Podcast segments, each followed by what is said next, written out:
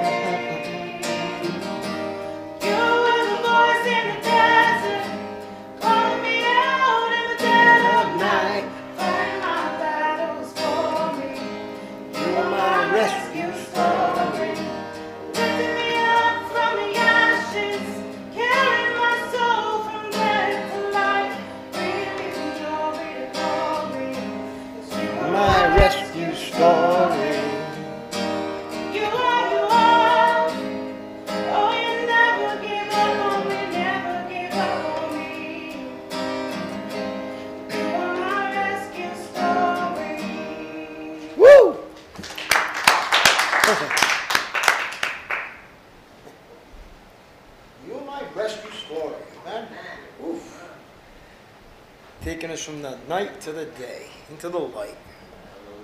Hallelujah to that, right? He rescued us from the kingdom of darkness and transferred us into the light of his dear son. All right. How's everybody doing tonight, all right? Good to see everybody. The weather's been crazy, huh? It's warmer today.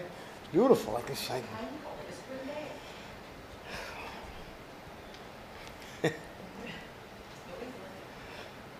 It's like this, right? Just like our emotions. Yeah, right? Today was one of them days. I'm like, wow, good thing I don't follow my feelings, man. I felt all kinds of weird today. It was crazy. Like the devil was all over me. All right, let's go to Isaiah chapter 55. I'm glad I'm here, halfway point for sure. Get me back in the right train of thought. That world beats us up. The devil beats us up in our mind and our emotions. He's always, he's all over us. Thank God we got a Savior to rescue us from that. All right. Isaiah chapter 55, let's begin there tonight. As always, the Holy Spirit will be taking over as I go into these scriptures. It will no longer be me, but the Lord speaking to the church. So let's clear our minds and our hearts of the day and all the cares of the world and focus on the Word of God tonight. Amen? So we can hear what the Spirit is trying to say to the church tonight. It's up to us to stay focused. All right, Isaiah 55, verse 1. Invitation to the Lord's salvation. Is anyone thirsty? Come and drink, even if you have no money. Come take your choice of wine or milk. It's all free. Why spend your money on food that does not give you strength? Why pay for food that does you no good? Listen to me, and you will eat what is good. You will enjoy the finest food. What he's saying, the Word of God is the best food you could eat. Amen? Come to me with your ears wide open. You can't eat with your ears, can you? That's why he's saying, Come to ears. That's the Lord. The word of the Lord, the word of the Lord is what feeds us. Listen, and you will find life. I will make an everlasting covenant with you, and I will give you all the unfailing love I promised to David. So he promises all the love he promised to David, to all of us. See how I used him to display my power among the peoples? I made him a leader among the nations. You also will command nations you do not know, and peoples unknown to you will come running to obey, because I, the Lord your God, the Holy One of Israel, have made you glorious. Hey, the Lord has made us glorious. Nothing in us. We can't make ourselves glorious. That's for sure. We make ourselves wretched. Look at verse 6. Seek the Lord while you can find him. Call on him now while he is near. So we have to understand there's going to come a time when people are going to be seeking after the Lord and they're not going to be able to find him. It's going to be a cutoff period before Jesus comes back. Only the uh, certain amount of Gentiles are coming. Then after that, the window's closed. Nobody's going to be able to find God anymore. So that's why it says, call on him now while he is near. Let the wicked change their ways and banish the very thought of doing wrong. Let them turn to the Lord that he may have mercy on them. Yes, turn to our God, for he will forgive generously. My thoughts are nothing like your thoughts, says the Lord. And my ways are far beyond anything you could imagine. And before I go on, his ways, we can't figure God out. And like I said before, there's going to be a certain number of Gentiles that come after that window's closed. Even if people in our family that haven't come to the Lord are not going to be able to find them and come. That's why it's so important to get our family and our friends to Jesus as soon as possible before that window of time closes. Can I get a big amen there? You never know when that's going to be. One day You wake up, nobody's going to be able to find them. For just as the heavens are higher than the earth, so my ways are higher than your ways, and my thoughts higher than your thoughts.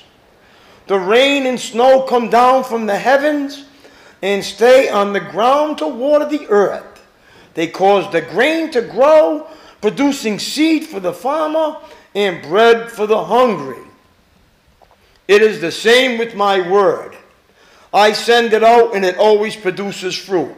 Right now, God's word is going out and it is producing fruit not only here, but around the world right now. Somebody's hearing a message, somebody's finding salvation through the word of God tonight. When we don't even know, we're going to find out when we go to the Bema seat. Hey, remember that day you were preaching that night on that Wednesday night? Uh, March 1st? I got saved that night. I heard your message. I was in Tahiti somewhere. And I just happened to click on it. That's how it works. We're all part of that, by the way, not just me. The whole congregation will enjoy that. It will accomplish all I want it to, and it will prosper everywhere I send it. So when the Word of God goes into the believer's heart, it prospers the believer. The believer prospers well, spiritually, where the Word of God feeds them, they come alive again. No longer cares of the world, they're not irritating them anymore. It's like, I can't just wait to go to church and hear the Word of God. I couldn't wait today. I was telling my friend, and where was I can't wait to go to church today. The devil was all up in my head all day long. He was busy and crazy and just, he's around. He doesn't want the ministry to grow, he wants to try to stifle it. But the Word of God can't be stifled. Amen? Amen. So we just keep persevering through it all. Thank God I walk by faith and not by my emotions. Thank God that God hardened me and t- taught me. John, don't rely on your feelings. You're never going to feel me. There's going to be days when you don't have, no, no, you have nothing to do with me, you know, because the teacher's always silent during the test. If it's during a test, I'm not going to sense God. I'm going to feel problems and all these headaches, like a separation from God. That's what He does. He pulls His hand back to test us, to see if we're going to be faithful to Him, way beyond our feelings. He wants to mature us spiritually, to walk by faith, not by our emotions. Oh, I don't feel God today. Can I an amen here? He does that. We have to understand his ways. All right. You will live in joy and peace. Verse 12. The mountains and hills will burst into song, and the trees in the field will clap their hands. Where once there was thorns, cypress trees will grow. Where nettles grew, myrtles will sprout up. These events will bring great honor to the Lord's name. They will be an everlasting sign of his power and love. He'll turn the desert into Eden. That's what he does. He turns our misery and stony hearts into beautiful hearts of God, of flesh that love people and care about people and try to bring others into the kingdom. We find our purpose and we use it. We no longer live for ourselves anymore. We see what we can do to benefit others in the church. We have a whole new shift, right? Our perception starts to change the world. We know that whatever's going on out there, we can't change it. So we don't focus on that. We focus on changing us instead of the world. Because we're the problem. Jesus is the solution, and the result is a miracle. Amen? It all starts with the heart. He gives us a new heart, heart of love and power and self control. Amen. All right, let's break into um, Daniel tonight. Everybody ready to break in? It's been a great book so far, huh? Does everybody know where we are?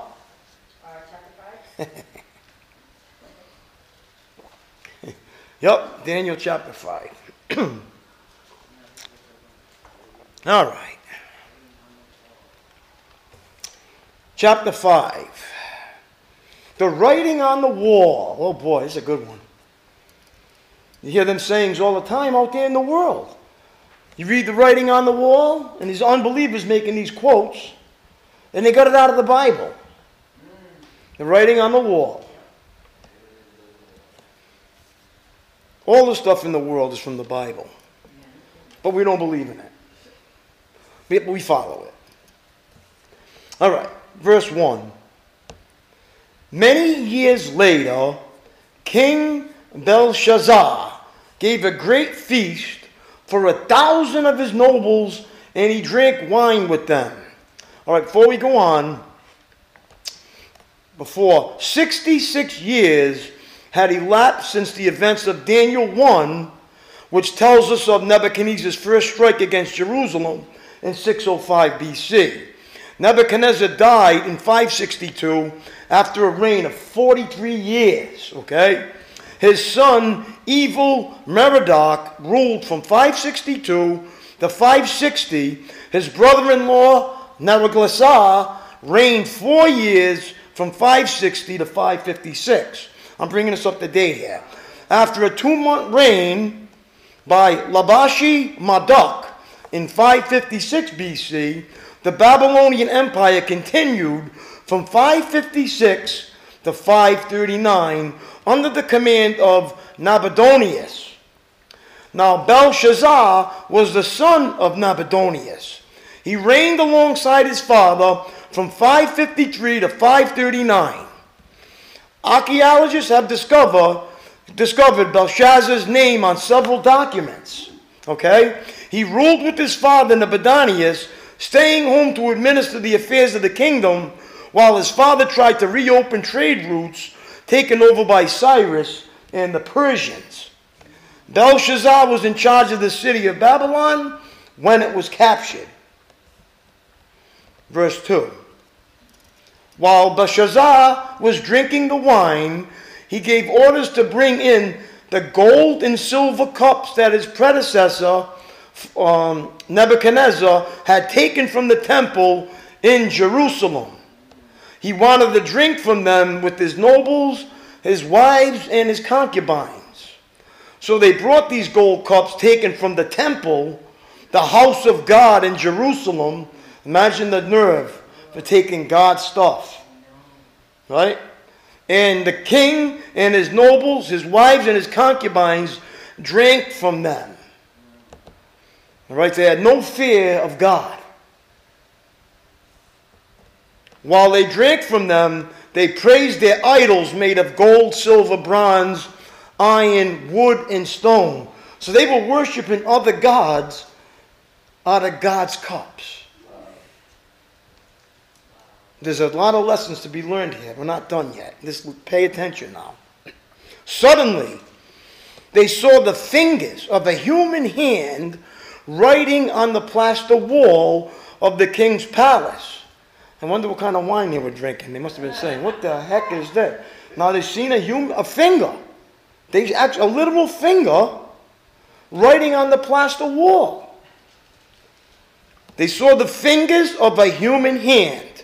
So they actually saw it. Writing on the plaster wall of the king's palace near the lampstand.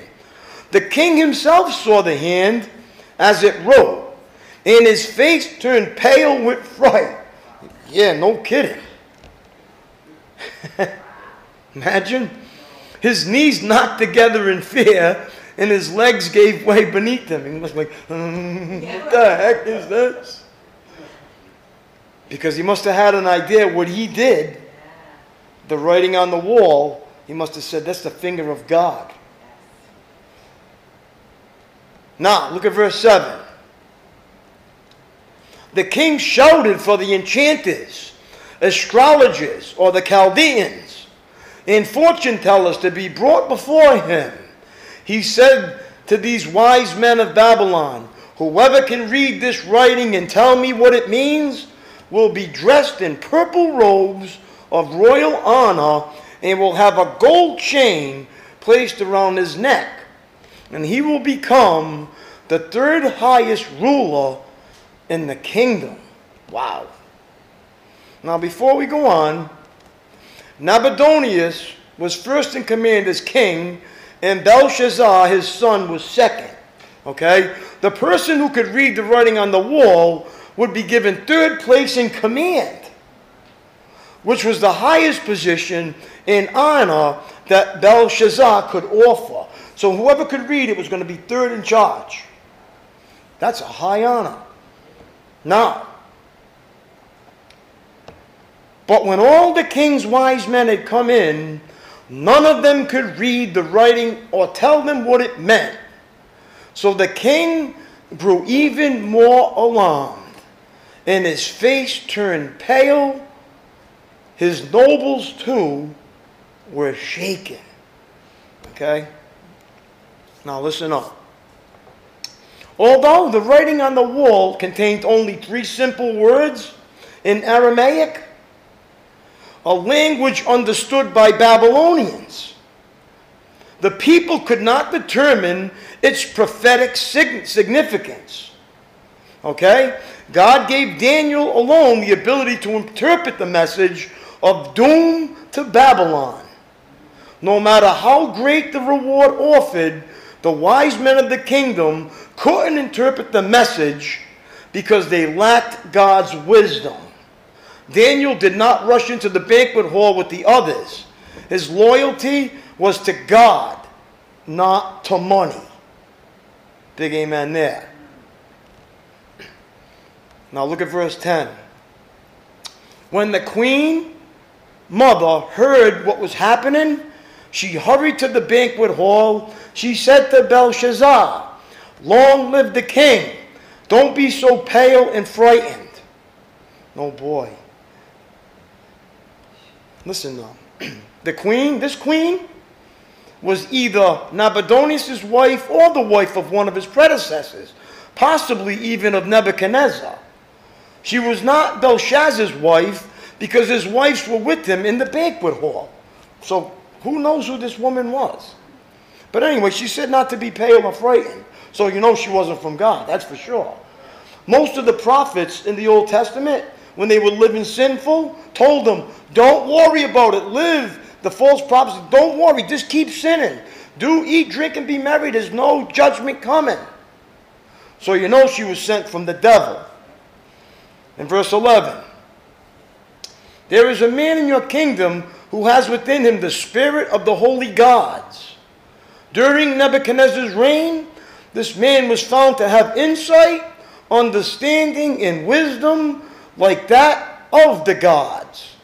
Your predecessor, the king, your predecessor, King Nebuchadnezzar, made him chief all, over all the magicians, enchanters, astrologers, and fortune tellers of Babylon. She had to be reminded of this because this was 60 something years later now. See, we read the Bible and we think it's all in the same time period. This was 60 something years later. That's why they had to be reminded of what happened to him. This man Daniel, whom the king named Belteshazzar, almost getting confused with the same king. Belshazzar, don't confuse them, they're two different people. Has exceptional ability and is filled with divine knowledge and understanding. He can interpret dreams, explain riddles, and solve difficult problems. Call for Daniel, and he will tell you what the writing means. Daniel explains the writing. All right, let me get let me get some coffee. My brother bought me a turbo. Thank you, bro. I need it.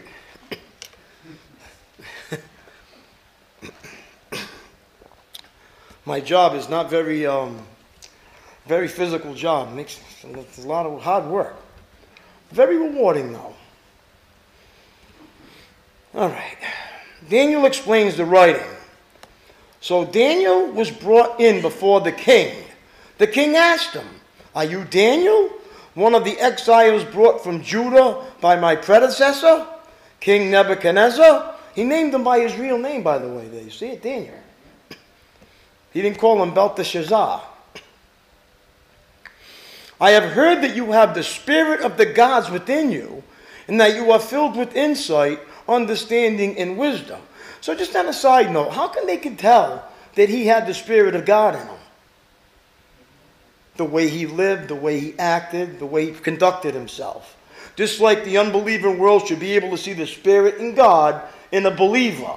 Know that the spirit of God is in them by the way they live, the way they think, and the way they act. How about a big amen there? Unfortunately, the unbelieving world can't see the difference for many Christians. So Daniel was brought before the king. The king asked him, Are you Daniel? 13. Uh, one of the exiles brought from Judah by my predecessor, King Nebuchadnezzar. I have heard that you have the spirit of the gods within you and that you are filled with insight, understanding, and wisdom. My wise men and enchanters have tried to read the words on the wall and tell me their meaning, but they cannot do it. I am told that you can give interpretations and solve difficult problems. If you can read these words and tell me their meaning, you will be clothed in purple robes of royal honor, and you will have a gold chain placed around your neck, and you will become the third highest ruler in the kingdom. Hmm, not a bad deal, huh? Now, the, most American people would say, Yeah, I'm going to jump on that. Right? Look what Daniel said. Daniel answered the king, Keep your gifts. Keep your gifts or give them to someone else. I will tell you what the writing means. Now, before we go on, the king offered Daniel beautiful gifts and great power if he would explain the writing, but Daniel turned him down. Daniel was not motivated by material rewards. His entire life had been characterized by doing what was right in God's eyes. Daniel was not showing disrespect and refusing the gifts, but he was growing older and knew the gifts would do him little good. He had maturity. Besides being the third highest ruler in the kingdom, Daniel knew was about to be destroyed was not exactly motivating. He already knew the kingdom was going to be destroyed, so what would he want to be third in command for? Daniel wanted to show that he was giving an unbiased interpretation to the king. Doing what God wants should be our first priority. Listen now, not gaining power or rewards. Do you love God enough to do what he wants? even if it means giving up comfort, influence, or financial reward. There's a true believer, heart of God. Could care about the money, could care about the, the notoriety, any notoriety, anything. They do the work in the church. They don't want to get noticed because they know that their rewards are in heaven. We don't do it to get recognized. We do it because it's the right thing to do. We take care of God's house because He holds us accountable to do it. Not because we want to, oh, look what I did.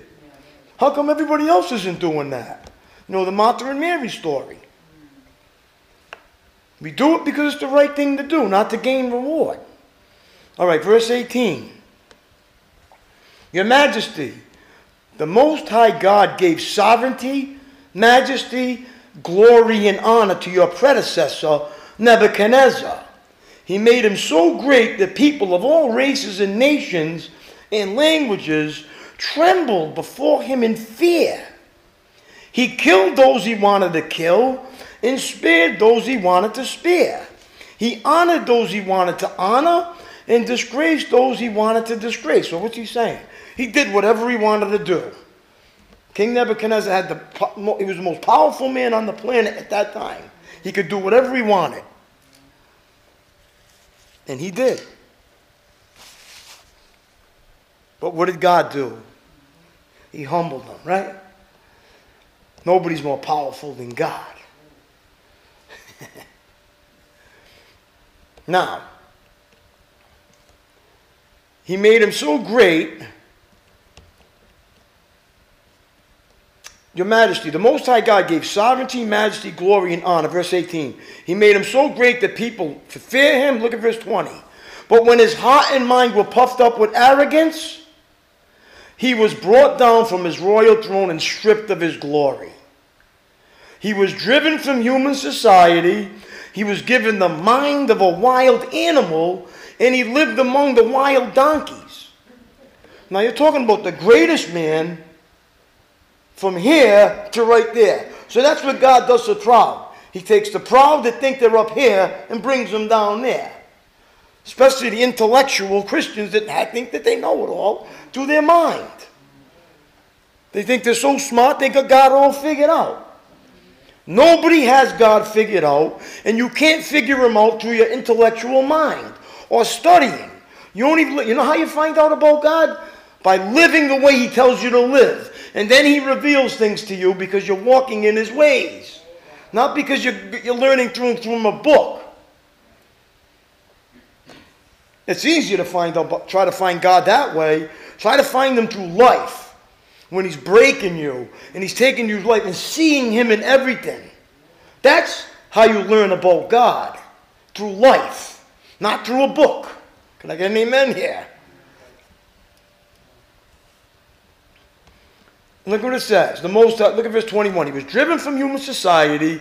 He was given the mind of a wild animal, and he lived among the wild donkeys. He ate grass like a cow, and he was drenched with the dew of heaven, until he learned that the Most High God rules over the kingdoms of the world and appoints anyone he desires to rule over them. So, what's the lesson? He will put you in a pit as a believer till you learn the lesson that he rules over the world and over you.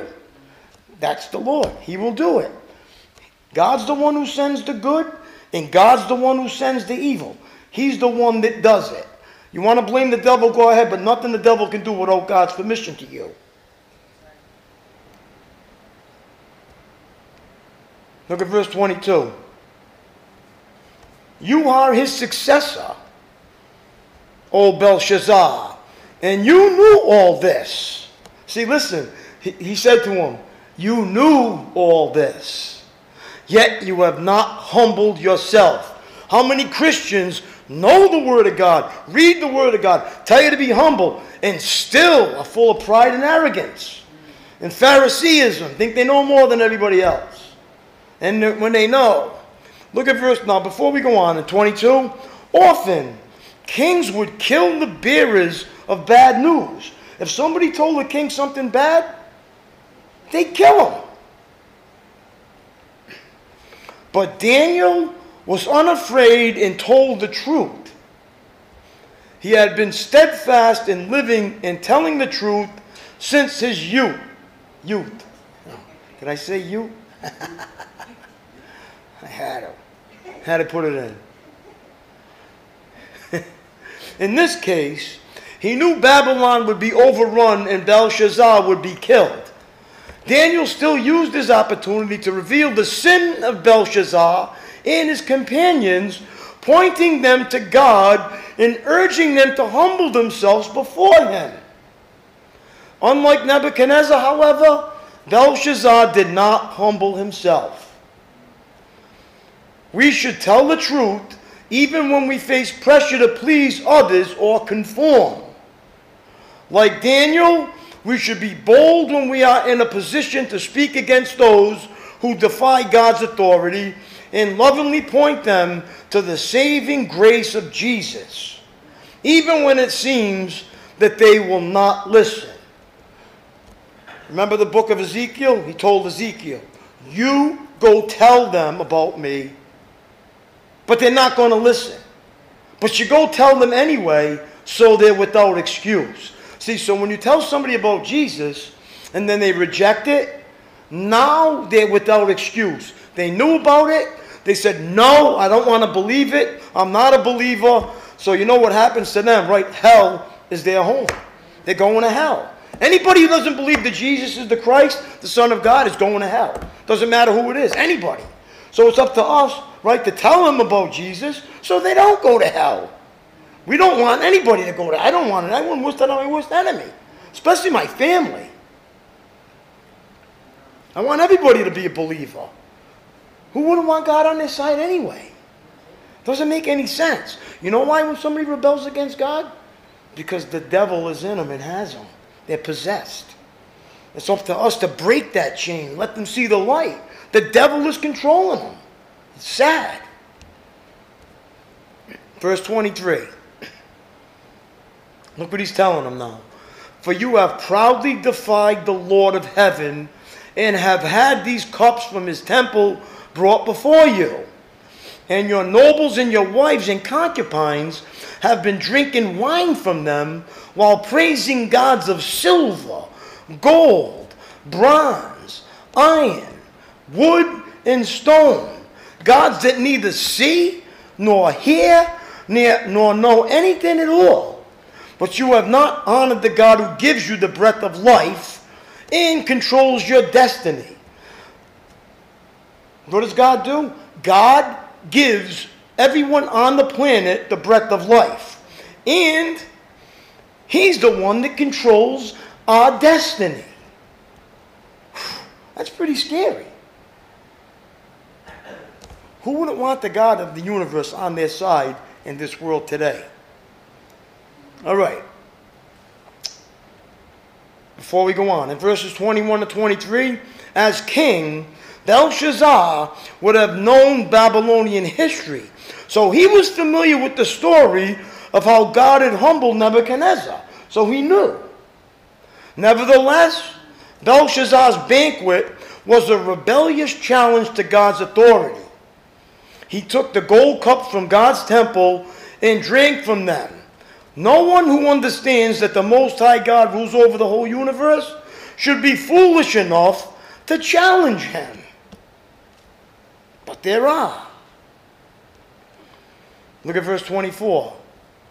So God has sent this hand to write this message. Now, before we go on, there's a very important lesson I want to talk about. Belshazzar was using the gold cups from the temple for his party, okay? And God condemned him for this act.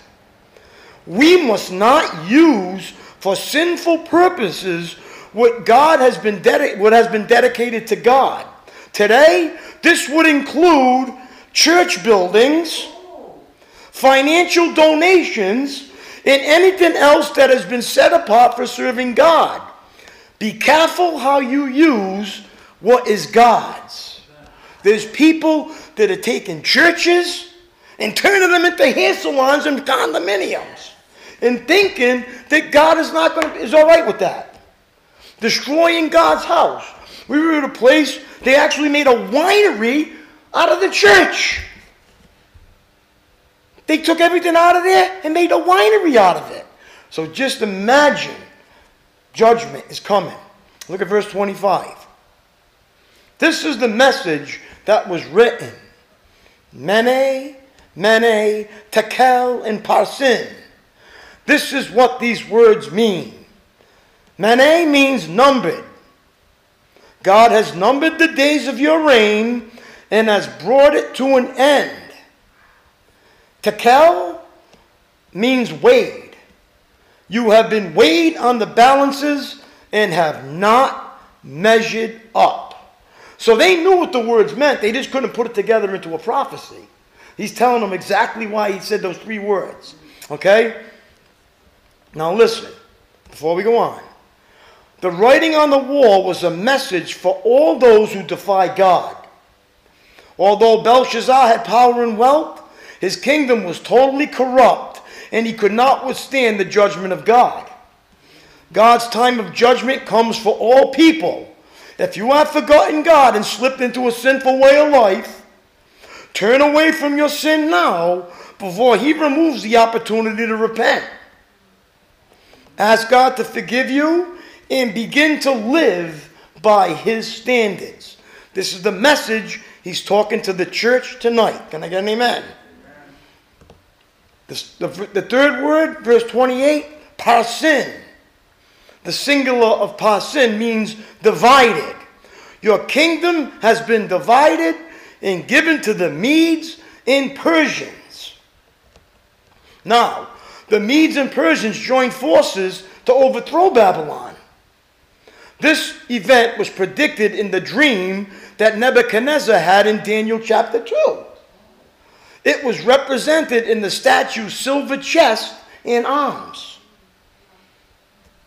It was mentioned back then. See? Then look verse 29. Then at Belshazzar's command, Daniel was dressed in purple robes, a gold chain, and was hung around his neck, and he was proclaimed the third highest ruler in the kingdom. That very night, Belshazzar was killed.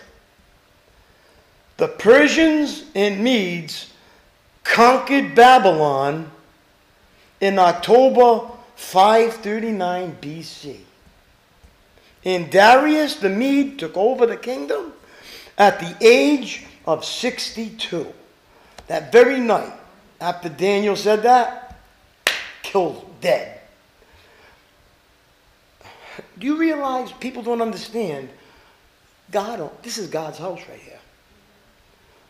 You take something out of God's house and think you're not going to be accountable for it? I don't know what people are thinking. See, everybody thinks that God's grace covers. Look, God gives us grace to repent and turn back. Like if somebody took something and brought it back, God's merciful and loves you. But if you took it and rebelled or whatever you do against the church, you're going to have to face judgment for it. People are turning churches into, they were going to turn this into a parking lot. This church would have ended up a parking lot if we didn't step in, if God didn't give us the power to walk through them doors. God said, No, we're not closing them doors. Who's strong enough to keep them open? Use me. We walked through the door and they warned me and they told me, Do you know what you're up against? I said, I don't care what I'm up against. God is going to keep the doors open. We were up against millions of dollars in back in backbone to, to close this. The doors never closed. People don't realize what we had to go through to keep these doors open and what we were up against. Years and years of turmoil. They were trying to take this and shut it down. What did God use? He used one person that had the, the, the, the the, the faith in God to keep the doors open. Use me, and the door stayed open. He will keep all the church doors open if people would just do the same thing. They need more people rise up and say, No. The one that was in here said, Oh, see you later. Out the door. This money's gone. See you later. Well, who said it was about money? See ya. And guess what? This church is going to flourish. And it's going to teach truth. And it's going to bring the right people in and fill the pews. The people that want truth. Not just to fill the pews with people so it looks good. We want true followers of Jesus Christ in our church. Because a little leaven leavens the whole lump. We don't want people living in sin to come in to continue living in sin. We want people repenting hearts that want to learn about God and turn from their evil ways. Amen? And if that's not going to happen, one at a time He'll send them. True believers. And the ones that ain't, the doors will be open and they'll walk out the other way. But the true believers will remain. Amen? There's true believers and there's make believers and deceivers in the church. The wheat and the weeds grow together. Just because people come to church don't mean they're going to heaven. People think because everybody's in church, they're all believers. It's not true. You'll know my people by their the way they live. A big amen there, right? Well, guess what? We got a chance to break into Daniel chapter 6 tonight. Wow, that was powerful, huh? So let's read the writing on the wall.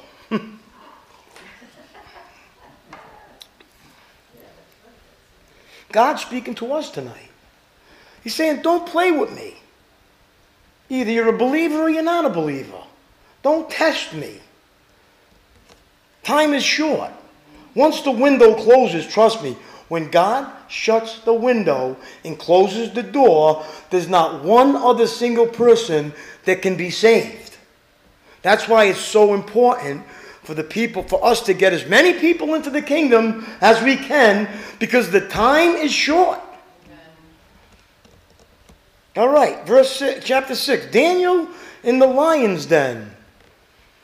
Okay, let's break into this. Everybody with me so far? Oh, yeah.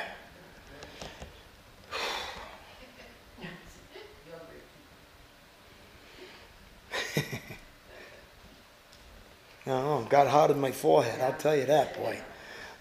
To get to get to where we are today, boy, it took a lot. It took a lot of. Uh, thank you, Jesus. Right? The Bible says the shepherd lays down his life for the sheep. Not interested in the money. A hired hand runs when he sees evil coming, or there's no money left. See ya. We don't get church. We don't make church a profession. We make church. Uh, we make church. We serve God because He calls us to do it, not to get paid. People say, "Oh, I'm going to go to Bible college and I'm going to become a priest." God says, "Who says that? Who said that I called you to do that?" He says, "You want to come? You want to be? You want to want to serve me?" I'm going to show you what it's like to suffer for my name's sake. He took the Apostle Paul, knocked him off his high horse, went to Bible college all his life, and what? Stripped him of all that, and said, Now I'm going to teach you what it's cost to serve me. That's what it takes. To forget about what the world teaches you and learn what the Word teaches you through your life. And then you have something to help people with. Because you're using it through your life, not through a book. Big amen there, right? And boy, does he, believe me, does he take me through life.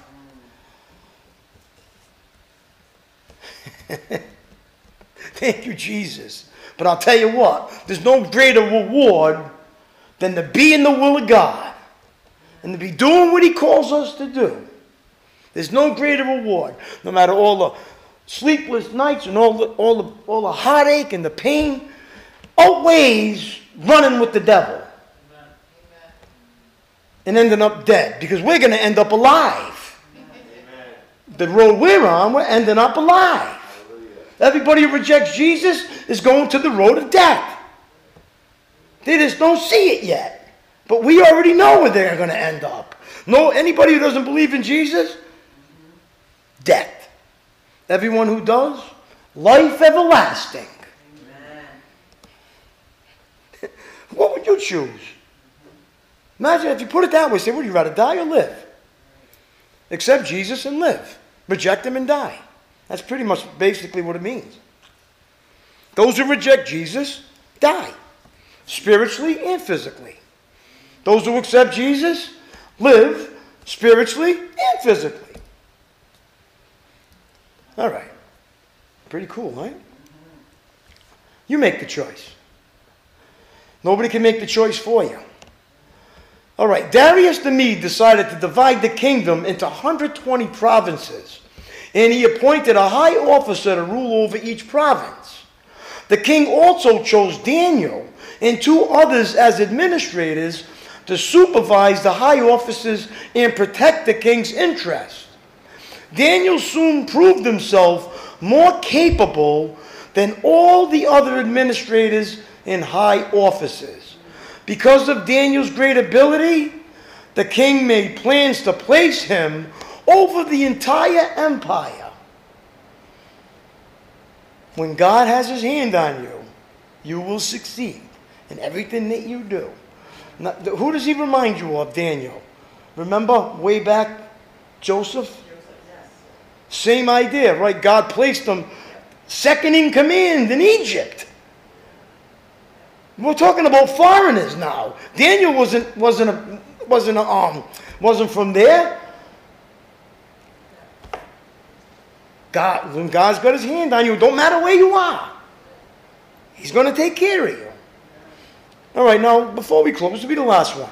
Verses one and three. At this time, Daniel was over eighty years old. At this time, he was a kid when he went in there.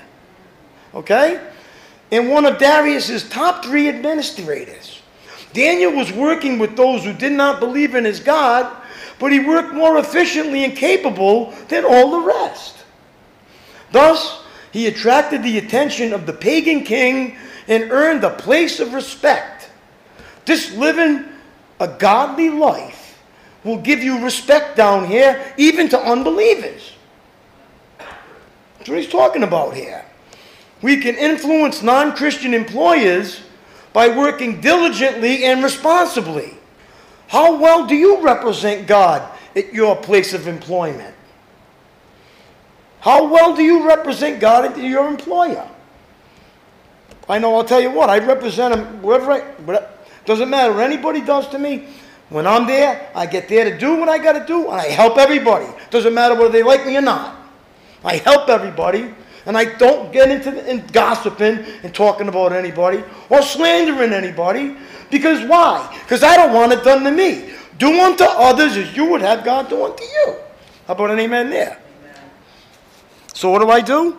I shut my mouth and I go to work and I get paid to do what I get hired to do. And then when somebody needs help, I go help them. And guess what? The rest of the shop is doing the same thing now. Before they were all picking at everybody, now we're all helping each other. Now we got a great team. All it takes is one. One good apple, and you bring them all in to do the right thing. Because it's the right thing to do. Amen? And guess what? By doing that, it makes my job a heck of a lot easier than everybody coming up against me.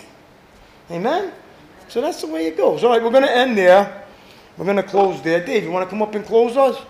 And then we're going to do a video. We left off at, ver- we're going to pick up at verse 4.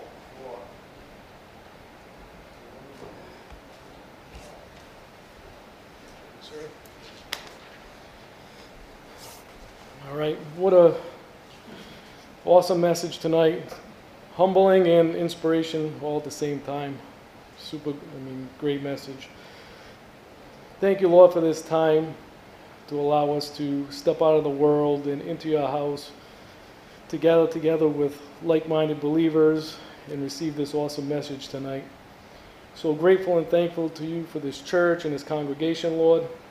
I just pray that you can touch our hearts with what we learn here to be able to use it and apply it to our lives each day, Lord. And I pray that you give us the strength to come to you for everything so we can humbly and patiently just wait on you to guide our lives, Lord. Just pray, uh, continue to pray for this congregation, Lord. If anybody's sick or not feeling well, Lord, you can just reassure them, touch their hearts. and never leave them or forsake them, that you always be there with them. It's truly freeing, Lord, to know that even not if, but when we do slide back into the things of this world, that you'll be there with uh, grace and mercy to lift us up and get us back on track, Lord. And I just pray all this in your Son's name, Jesus, amen. Amen. All right, thanks, Dave. All right, we're going to watch a video. Close.